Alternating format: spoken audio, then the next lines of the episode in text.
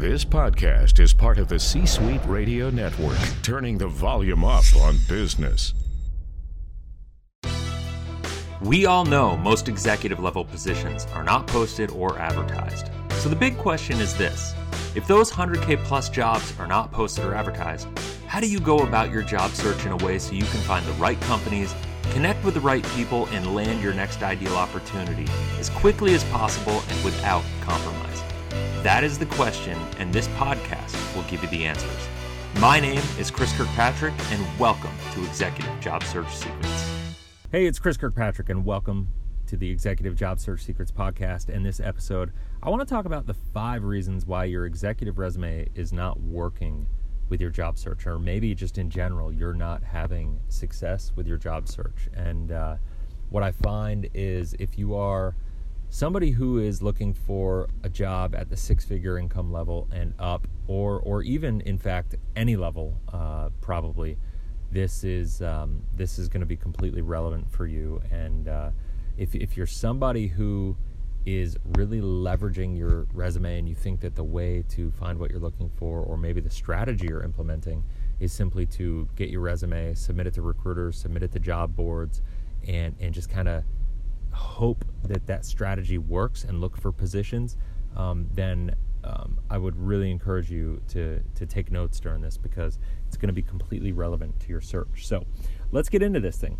So, reason number one that I find is that your resume uh, lacks targeting. Uh, most people do not take enough time at the beginning of their search to think about what are their ideal companies. Think about it this way: if you don't know who you'd be the best fit for in a company and you can't create a targeted message to those types of organizations how do you expect to differentiate yourself in the marketplace? You know that that is the biggest thing i can tell you. When when you are entering the market as an executive it is a really competitive environment right? You need to make sure you differentiate yourself in the marketplace. And to do that you need to make sure that the content is compelling and that it's written for specific opportunities. Think about it this way how can you write the content for your resume, your LinkedIn profile, your bio, any of that stuff if you don't understand the companies that you're trying to reach, the impact that you want to make with them? It, it's really important that you start, you really start with the end in mind and you start by understanding which types of organizations, employers, and so on that you are interested in working for, um, working with. If you need, uh, go out there, do some research. There are all sorts of ways. I know this is an area a lot of people have a hard time with, um, but it's important. Go out there, do the research, identify companies.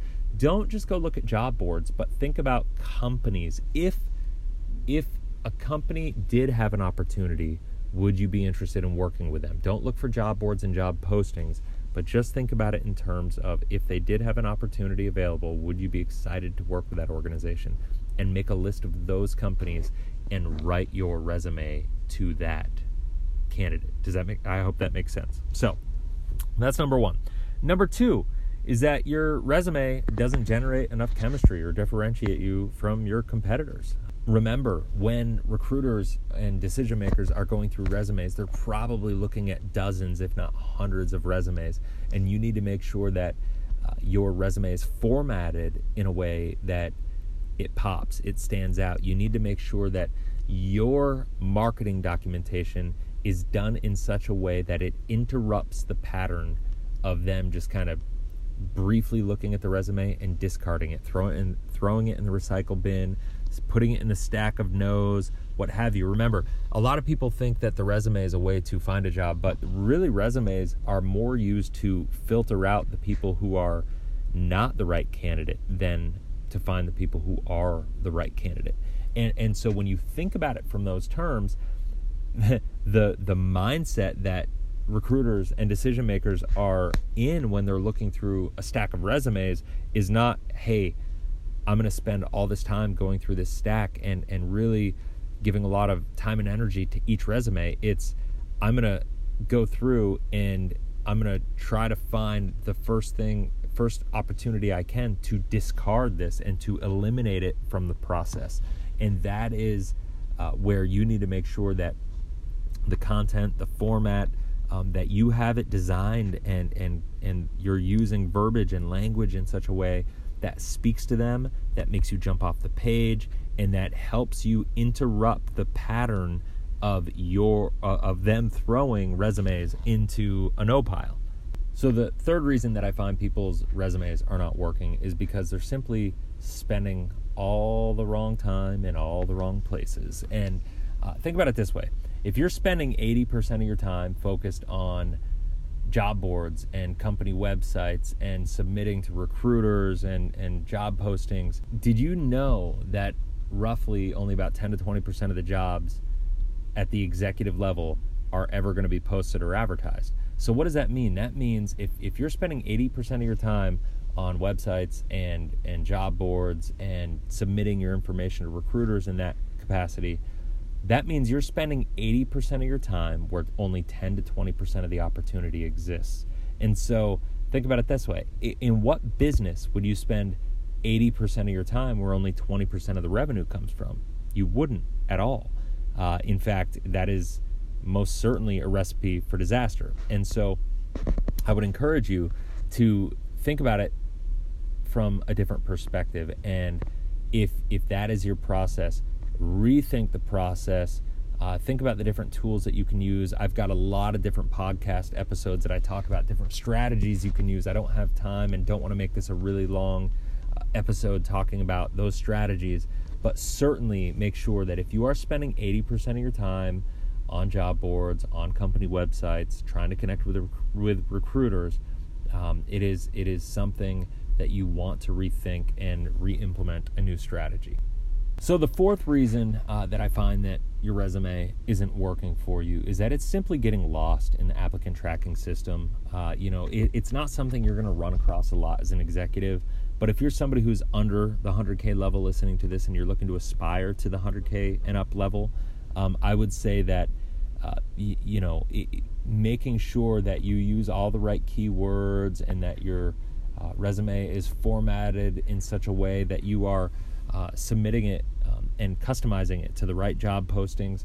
Because let's face it, some uh, executive level positions, especially when you get into the lower level executive, the six figure and up um, uh, director level type positions, uh, there are a fair amount of jobs that are that are posted, um, especially with the larger organizations, and so it, it can be an issue. So I, while I always kind of say don't rely on the ATS and don't rely on job boards, it is uh, it would be um, I think, dangerous of me to suggest to anybody that there is zero opportunity there because there absolutely is. So um, I did want to address that. So I would say number four is your resume is getting lost in the ATS system, and uh, that's happening because you're not customizing it properly. You're not using the right words, and your resume is not uh, being submitted in in specific enough context for what the posting is looking for, and so it's just getting lost. So the fifth reason that I find that people's uh, resume is not working for them is that, in fact, their resume is fine. Um, their problem isn't their resume at all. Their problem is that their online presence is killing them. Uh, you know, I you go online, if somebody thinks you're a good candidate, the first thing that they're going to do is Google you, right? So I'm not sure if you've Googled yourself yet um, and, and taken the time to see what your online presence is. Maybe you need some reputation management. Uh, there are a lot of people that are that kind of fall into that category. Maybe you have some Facebook posts that are hurting you. Maybe your LinkedIn profile just isn't up to par, isn't professional enough, um, and it really isn't uh, really highlighting your brand, your value, what you can do for an organization such as theirs. Um, the bottom line is you need to make sure that your online presence all the way around from social media to Google to anything that's in out there uh, posted on the web about you and that it is singing kind of a positive song for you. And if it's not you need to make sure that you uh, do what we call reputation management and you figure out how to manage that. And so uh, how you got to figure out what strategies you can use to make sure that if somebody does do a search on you that they are finding the you know only the things ultimately that you want to want them to find first and and and that's it's really that that straightforward so those are the five areas uh, that i would say people struggle with the most you know just to kind of recap Uh, reason number one, your your resume lacks targeting, uh, right? So you're not being intentional about enough about the companies that you're looking to go after. Reason number two, you are not differentiating yourself enough from your competition in the marketplace. Remember, uh, it's all about being different. If you want to differentiate yourself in the marketplace, you need to be different and you need to position yourself as different because if you act like everybody else, you're going to get treated like everybody else. Number three, you're spending your time in the wrong place. 80% of your time cannot be spent on where 20% of the efforts come from. I don't care what you're talking about, business or your job search, it's all the same thing. Number four, your resume is getting lost in the ATS.